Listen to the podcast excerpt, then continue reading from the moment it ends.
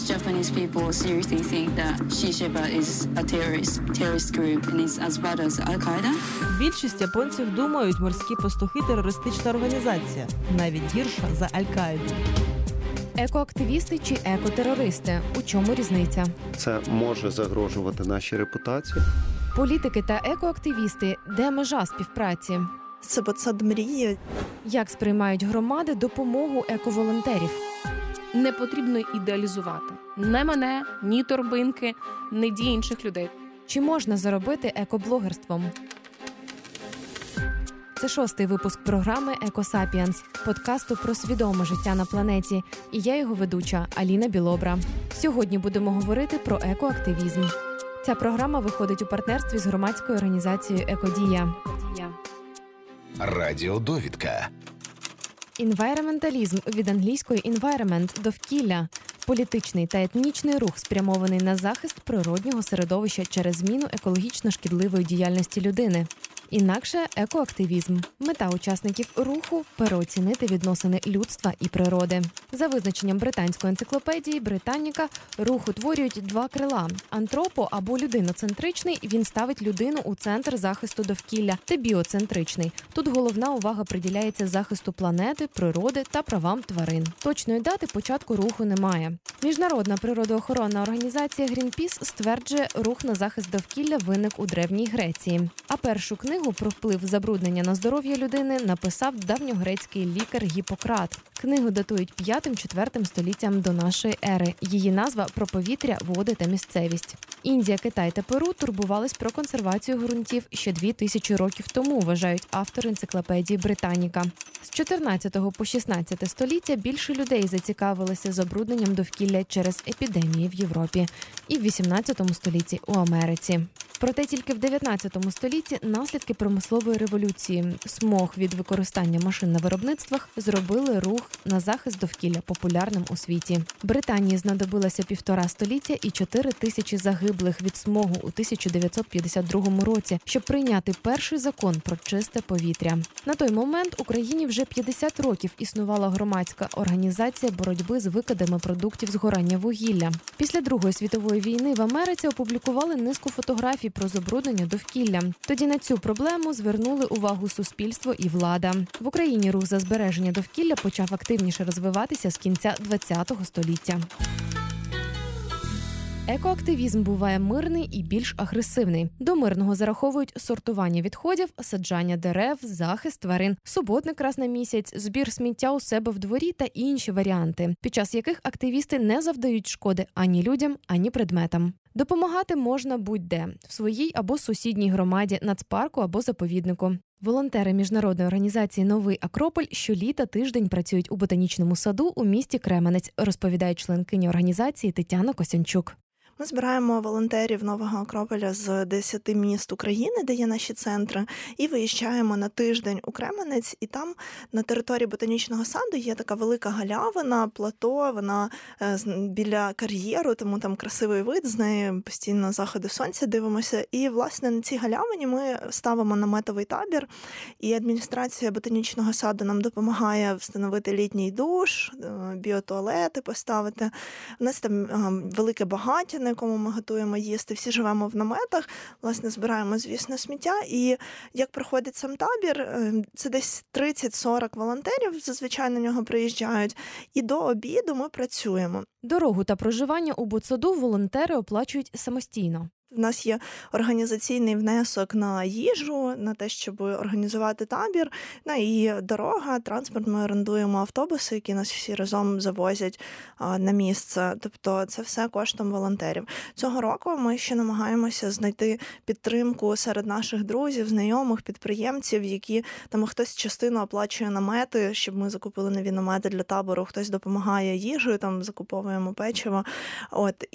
Власне, така підтримка інколи приходить, але загалом це все коштом волонтерів. Співпраця волонтерів і ботсаду триває вже 18 років. Ми самі придумали цю назву. І чому так? Тому що 18 років тому, коли ми почали співпрацювати з цим ботанічним садом, там був директор, двоє його працівників і величезна територія. Це один з найстаріших і найбільших ботанічних садів у Європі.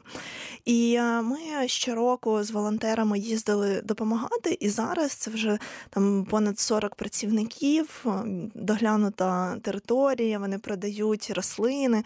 Тобто ботсад виріс, і для нас це ботсад мрії, яким ми хотіли його побачити, ну і він зараз таким є і постійно розвивається. Сад заснували у 1805 році при Вищій Волинській гімназії. Тоді він займав площу у 4,5 гектари. Розбудував сад ірландський ботанік Деніс Маклер. З відрядження у Швеції, Англії, Данії та Фінляндії він привіз 760 екзотичних видів рослин і на місці зібрав ще 460 видів місцевих рослин. Наступні 10 років за роботи австрійського ботаніка Велібальда Бессера територія саду збільшилася до 20 гектарів, а кількість видів рослин зросла до 12 тисяч. Сад кілька разів переживав занепад та відновлення. За незалежності України територія саду становить 200 гектарів. Волонтери оновлюють альтанки та стежки для місцевих жителів та гостей парку, розповідає Тетяна Косянчук. Ми почали будівництво екостежки і її оновлення. Це такий маршрут для жителів Кременця і для гостей міста, які приїжджають в ботсад, щоб вони могли пройти повз найцікавіші частини ботсаду по зручній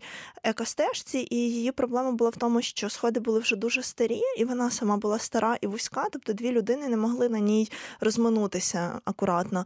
І ми її розширили минулого року, встановили перила, так щоб і діти, і дорослі, і люди похилого віку могли триматися зручно. І цього року плануємо доробити стежку, там залишилося на кілька метрів ще її дороблення. Також минулого року робили альтанки для того, щоб місцеві могли приїжджати, відпочивати, але, на жаль, протягом цього року вандали їх зруйнували і пошкодили сильно. Ми їх теж відновимо і поставимо ближче до адміністрації ботанічного саду, там, де є змога краще за ними наглядати охороні. У планах акропольців створити садові меблі з палет для відвідувачів ботсаду. У нас буде така акція «Подарунок ботанічному саду». Вони вирощують чай лікувальний. І протягом цього року ми привозили цей чай з Кременця, нам передавали, і у наших центрах його продавали. І зібрали за цей час 15 тисяч гривень на чай. І ці гроші використаємо на палети, з яких цього року наші хлопці збудують меблі садові. Там диванчики, сидіння, такі сучасного стилю з обробкою, для того, щоб теж кременчани могли користуватися цими меблями в ботанічному саду. Ну і плюс, на відміну від альтанок, вони будуть більш мобільні, тобто на зиму чи там на сезон дощів сильних їх можна буде ховати. Організації «Новий Акрополь» намагаються залучити місцевих мешканців до акцій, тому створюють кінотеатр «Просто неба». Щоб принести більше користі місту, останні кілька років до наших екологічних акцій ми проводимо культурні заходи, і останні 3 роки привозимо фільми і показуємо їх на великому екрані в парку в центрі міста на літній сцені, ставимо там проектор. І минулого року, наприклад, дивилися фільм «Х'юман», який розповідає про людей з різних континентів, там 2000 людей відповідають на 40 однакових запитань про людяність, про щедрість, про ненависть, про війну. І ми бачимо, як різні люди на це реагують, показували кременчанам цей фільм.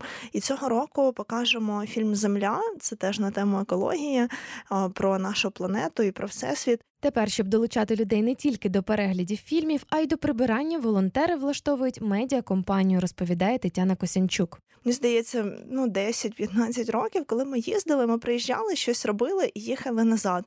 І, знаєте, є таке, коли ти щось робиш для міста, з одного боку не хочеться про це розповідати і піарити сильно, тому що ти ніби робиш це не задля піару. А з іншого боку, якщо ти про це не розказуєш, то у людей немає можливості дізнатися. І от останні роки ми почали активніше розказувати, познайомилися з місцевою газетою, вони пишуть про нас анонси чи маленькі матеріали в своїй газеті. Тернопільське телебачення приїжджали, знімали сюжет, і ми більше про це розказуємо. І останні 2 роки ми робимо протягом нашого екологічного табору волонтерського, запрошуємо місцевих приєднатися, розклеїмо афіші по місту, знову ж виходить реклама в газеті, в групах в Фейсбуці місцевих. І минулого року, і позаминулого до нас вже долучалися місцеві саме з тим, щоб допомогти з працею в ботанічному саду.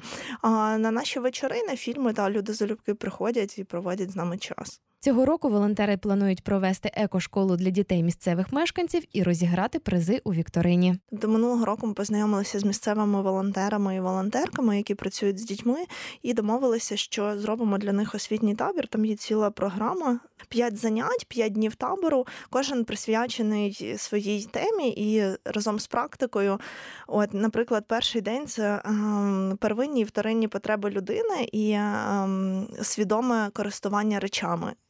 З практики будуть основи орієнтування, потім, щоб дітям було цікаво.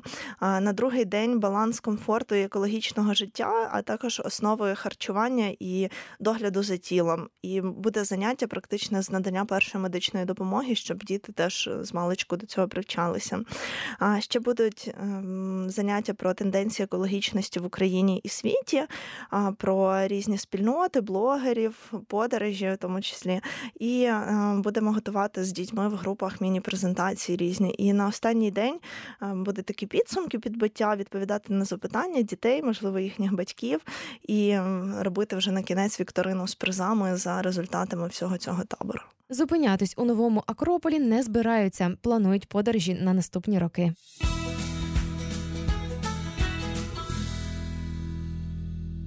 Це «Екосапіенс» – програма про свідоме життя на планеті. І я його ведуча Аліна Білобра. Далі дізнаємося, екоактивісти чи екотерористи. У чому різниця? Акції бувають не тільки мирними. З 1996 року активісти Фронту визволення землі завдали десятки мільйонів доларів збитків. Існує організація з 1974 року і виступає за відновлення природи за будь-яку ціну. Ці активісти здійснили понад 100 акцій. Починали з підпалів та закладання вибухівки. Наприклад, спалили гірськолижний курорт у Вейлі, штату Колорадо. Загиблих тоді не було. Пізніше підпалили житлові будинки. Тоді загинула дитина. 4 члени організації отримали пожиттєві ув'язнення, але підпали не зупинились. Акції тривають в Америці, Британії, Німеччині, Мексиці, Аргентині та інших країнах. Федеральне бюро розслідувань Америки ще у 2001 році назвало організацію терористичною. Після масових арештів всередині 2000-х рух і досі існує. Підпалюють тепер машини і випускають норок та фазанів на волю. Активізм такого гатунку називається екотероризмом. Автор книги «Ековоїни. Зрозуміти рух радикальних інвайроменталістів» Рік Скерс каже, вони, мабуть, більше нашкодили, ніж принесли користі. Більшість речей, які вони руйнували, були відновлені, а відтак шкоду нанесли двічі. Наприклад, для побудови однієї тієї ж будівлі витратили майже вдвічі більше деревини. Письменник вважає, найбільш неприємний наслідок діяльності Фонду визволення землі – це стигматизація руху борців за довкілля як терористів, а також тюремне ув'язнення найбільш відданих активістів.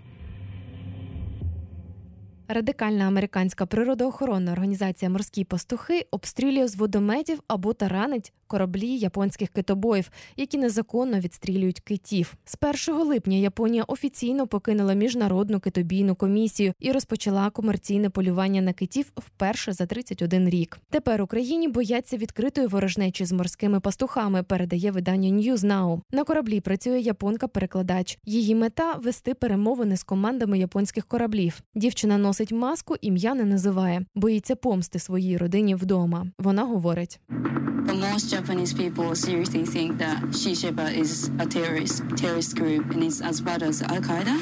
За даними організації спостереження за дотриманням прав людини Global Witness, по всьому світу через свою діяльність щороку гинуть 100 екоактивістів. У 2017 році кількість загиблих зросла вдвічі. Зазначу, Японія була членом комісії понад 65 років. Рішення про вихід ухвалили ще торік. Тепер японці полюватимуть на малих полосатиків китів у своїх водах, але не матимуть права ловити китів в Антарктиці і північній частині Тихого океану в наукових цілях. Зазначу, що таранить китобоїв і організація Greenpeace. Тож тепер конфлікт між китобоями та екоактивістами загостриться. В Україні екорухи менш радикальні. У 2017 році в Пущі-Водиці під Києвом активісти шипували дерева, тобто забивали у стовбури великі цвяхи. Зіткнення з ними зламає лезо бензопили. 24 червня цього року у Києві активісти перекрили рух на Протасовому яру через скандальне будівництво. Такі дії мають назву екотаж, тобто екологічний саботаж. Це переважно умисне знищення або пошкодження майна. Шкоди активісти наносять виключно неживим об'єктам. Для таких дій є причини, говорить координатор компанії «Хутро Off» та співзасновник природоохоронної організації «Єдина планета» Павло Вишебаба. За моїми підрахунками, там щороку 10-20 разів перекривають там траси, але, як правило, це вже наслідок. Наслідок того, що влада або бізнес не чує громаду.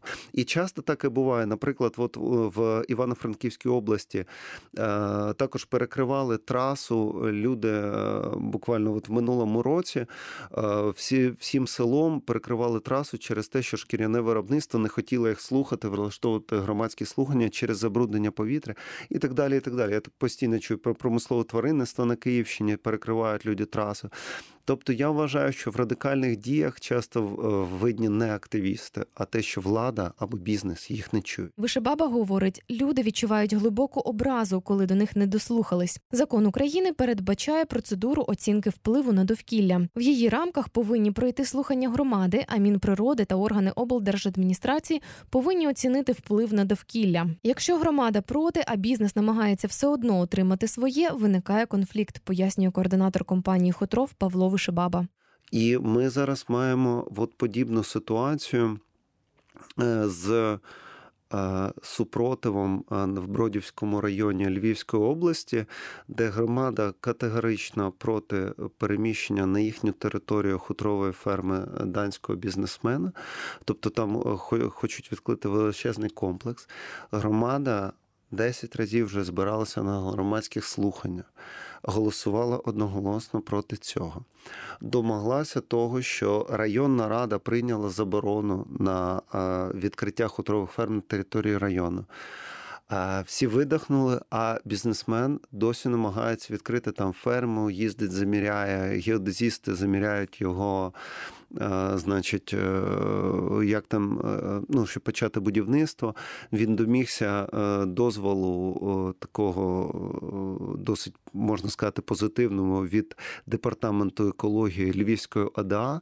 Коли громада висловилась, що проти, районна рада прийняла заборону на відкриття хутрових ферм в території району, а досі намагаються там відкрити ферму, і мені пишуть щотижня, що вони готові до агресивних дій, готові до бійок і так далі, нехай тільки хтось приїде.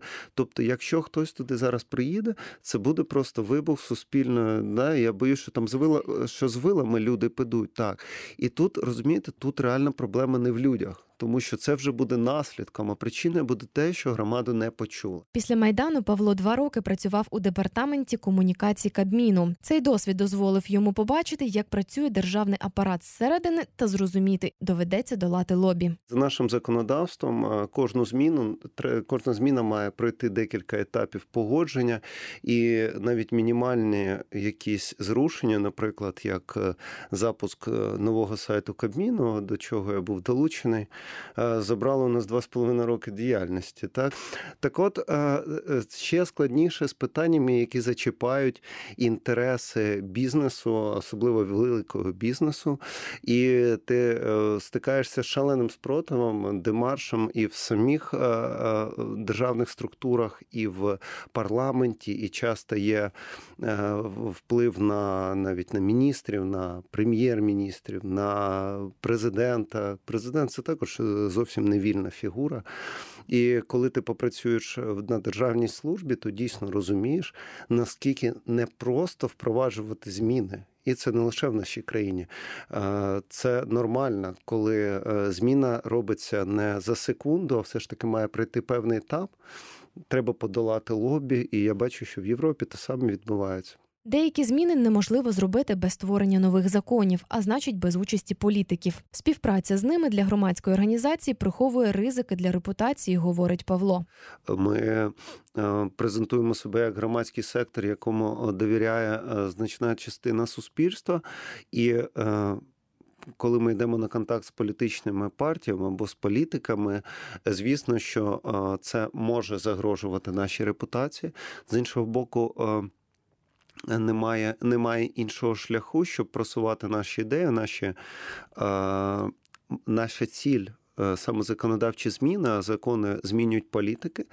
Тому наша головна, от коли ми комунікуємо з політиками, наш головний меседж до них, що ми не проти, якщо ми будемо там разом фотографуватися, ви там будете біля нашого світитися логотипу або представляти себе як частину співпраці з громадським сектором і так далі, і так далі.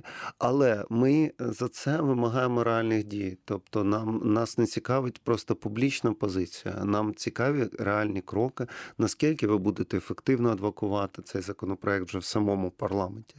Тому що ми, по суті, тут є такою середньою ланкою між громадами, які нам повідомляють свою проблему, і законотворцями, так, які можуть вирішити цю проблему. Ми знаходимо це вирішення, робимо законопроект, йдемо до політиків, і вони вже мають його приймати. Тому оця межа між використанням, тут дуже складно зрозуміти, хто кого використовує. Так, тому тут дійсно радше краще термін – це співпраця. А от наскільки вона ефективна, це вже дивитися треба по факту діяльності. Оскільки немає правового регулювання, минулого року в Україну почали перевозити хутрові ферми з Європи, заборонені у 14 країнах. Якщо наразі переїзд не зупинити, трапиться екологічне лихо, стверджує координатор кампанії «Хутро Off». Наразі в Україні офіційно працюють 37 хутрових ферм. За даними Держстату, понад 95% хутрових тварин, яких забивають в Україні заради хутра – це норки, говорить Павло Вишебаба. У їхніх відходах висока концентрація азоту та фосфору. За достатніх обсягів цих речовин відбувається цвітіння водойм. Воно знижує рівень кисню і призводить до мору риби. Від спалювання трупів тварин забруднюється і повітря. Вишебаба пропонує закрити ферми і переобладнати їх під теплиці. Тому ми їм пропонуємо таку ревіталізацію, тобто зміна напрямку діяльності. Теплиці з вирощування ягід мають високу маржинальність, тобто великий прибуток іде на достатньо невеликі вкладення, і громади на ура підтримують цю ідею, вони готові працювати на фермах, тому що селяни, як правило, саме працюють на землі, прекрасно знають, як вирощувати ті самі ягоди, а на хутрових фермах вони не можуть працювати. По-перше, там дуже мало робочих місць, там близько 20-30 на велику ферму, там на 50 тисяч тварин. А по-друге, вони там більше 2-3 місяців не працюють, це в середньому 2-3 місяці людина прийшла, заробила гроші, пішла, тому що там значно сморід, так, і це завжди робота під відкритим небом, влітку це спека, взимку це холод, і через сморід починаються мігрені, там, розлад сну і так далі, і так далі. Тобто люди не хочуть такі робочі місця, як правило, це просто прибирання за тваринами, в цьому полягає їхня робота. Учасники кампанії за заборону хутра говорять, їх основні опоненти – представники бізнесу. Триматися лагідного активізму не отримується. Потрібно повністю заборонити ферми. Хоча позиції громадської організації та бізнесу різні, діалог є, говорить Павло Вишебаба. Ми розуміємо, що наші інтереси геть різні. Я цілком можу їх зрозуміти особисто, що вони вклали великі гроші в цей бізнес. І те, що зараз суспільство дізналося, наскільки він не екологічний, звісно, вони мають глибоку образу на нас, тому що ми вивели це все в публічну площину. Я їм кажу, ставайте на наш бік і вимагаєте від влади компенсувати ваші затрати на бізнес. У нас дуже мало цих ферм, ці ферми малесенькі. І я думаю, це вже відбувалося, наприклад, в Великій Британії при забороні хутрових ферм. Держава компенсувала вкладення на бізнес. Зараз бізнес гуртується, розміщує замовні публікації у ЗМІ. А почалося все у липні-жовтні минулого року. Тоді петиція за заборону виробництва хутра набрала майже 27,5 з необхідних 25 тисяч підписів. І петицію почав розглядати відповідний комітет, розповідає Павло Вишебаба. І під час розгляду петиції на комітеті були присутні представники хутровиків і не були присутні представники громадських організацій. А я нагадаю, що це була не моя одноосібна ініціатива, 20 громадських організацій природоохоронних, найбільш авторитетних в нашій країні, просили і вимагали від парламенту невідкладно прийняти заборону хутрових ферм. Тобто це була консолідована позиція громадського сектору в природоохоронній сфері. І комітет Комітет її, по суті, відхилив, але, на щастя, не комітетом єдиним. Нам вдалося сформувати робочу групу по написанню законопроекту серед депутатів. Ми написали спільний законопроект, подали, і тут президент оголосив дочасні вибори, випарувались просто з парламенту депутати, і час, коли у нас був розгляд нашого законопроекту за включення порядку денного, 90% присутніх, навіть більше за 90% присутніх депутатів проголосували за включення цього законопроекту, але їх голосів було замало. Їх виявилося 188 голосів, в залі не було навіть 200 депутатів на той момент. Провалювали всі, в той день були провалені всі абсолютно законопроекти, тому тут з нами дочасні вибори зіграли дуже поганий жарт, і нам тепер доведеться переподавати, перереєстровувати цей законопроект після створення нової коаліції. 20 організацій, які подавали петицію, тепер створили спільний порядок денний для партій, які балотуються на дочасних виборах. В документі 6 вимог. Серед іншого, реалізація цілей сталого розвитку, адаптація національного законодавства до статті про екологію в угоді про асоціацію з Європейським Союзом та реформа природоохоронного контролю. Павло Вишебаба з колегами проводить зустрічі з представниками партій. Партії ще не обрані в парламент, а ми їм вже пояснюємо екологічну адженду, які зараз нагальні проблеми, тому що дуже багато нових облич буде в новому парламенті без досвіду, і ми не очікуємо, і навіть не вимагаємо від них якоїсь глибокої екологічної експертизи або розуміння цих проблем. І наразі ми зустрічаємося з різними політичними силами, які йдуть в парламент. Я сьогодні був, вчора зустрічалася, сьогодні зустрічалася, я не знаю, наскільки коректно говорити в ефірі назви партій, але це ті партії в першій десятці, так, які по рейтингам йдуть в політику. Ми їм пояснюємо цю проблему, готуємо до того, що це буде одна з перших ініціатив, тому що питання дуже нагальне, ми не можемо навіть рік тут почекати, тому що, знову ж таки, лобі виросте втричі, якщо погодять ті заявки, що і зараз від іноземців. В організації продовжують працювати. Павло сподівається, що новий парламент таки заборонить хутрові ферми. Україна обиратиме депутатів нової Верховної Ради 21 липня.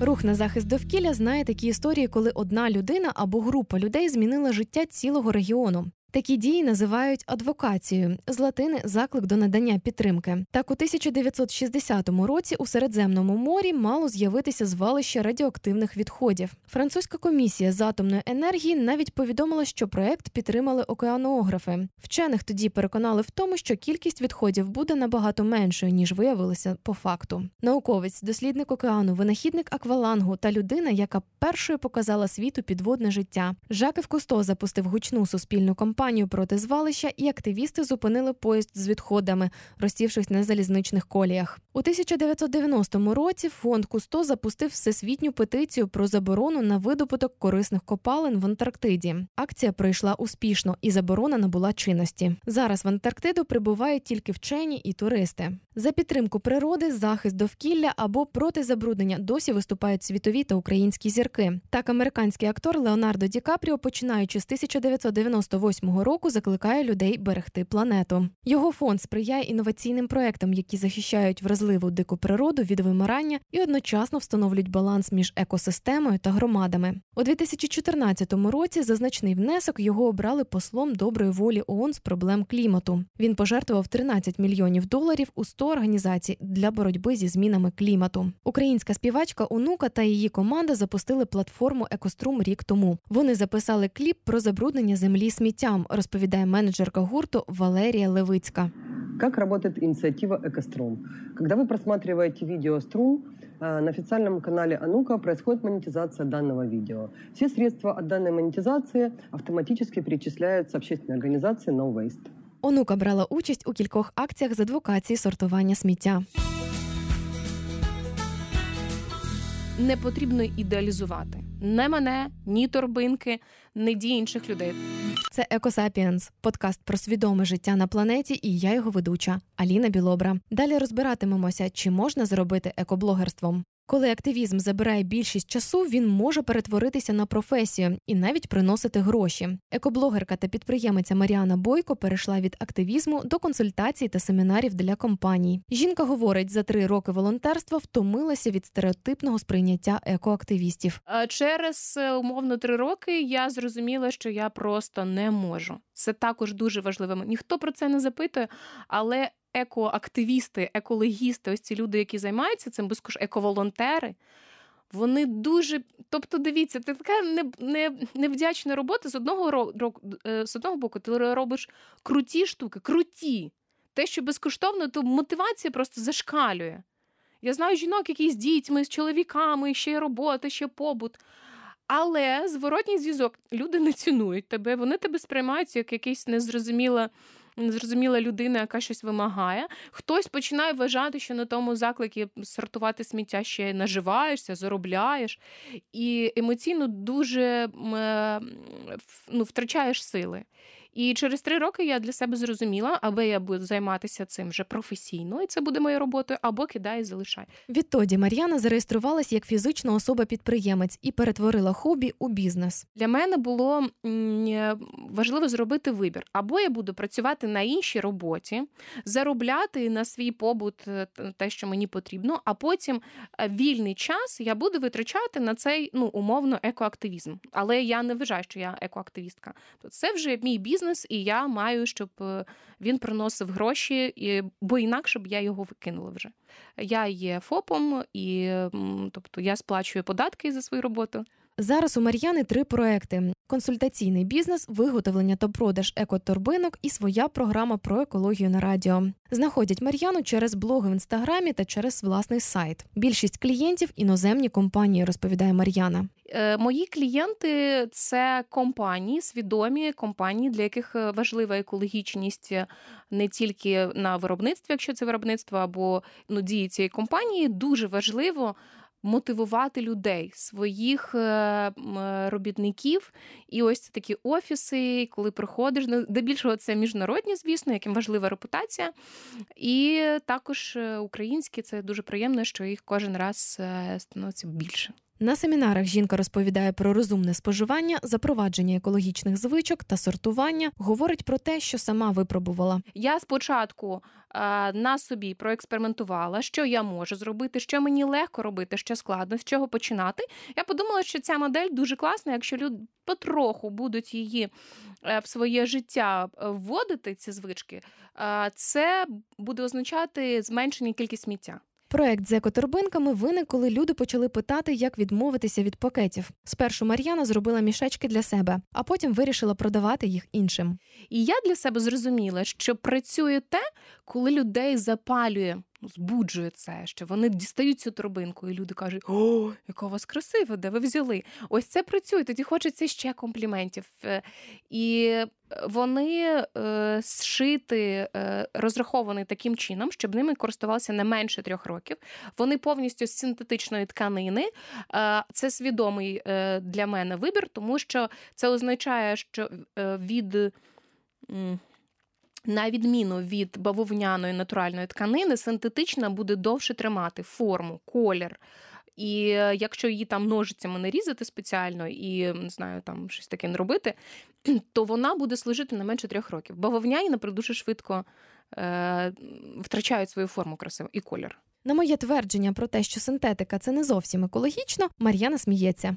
Хочу зараз всім, хто нас почує, і вас так само наголосити на тому, що на 100% нічого екологічного немає.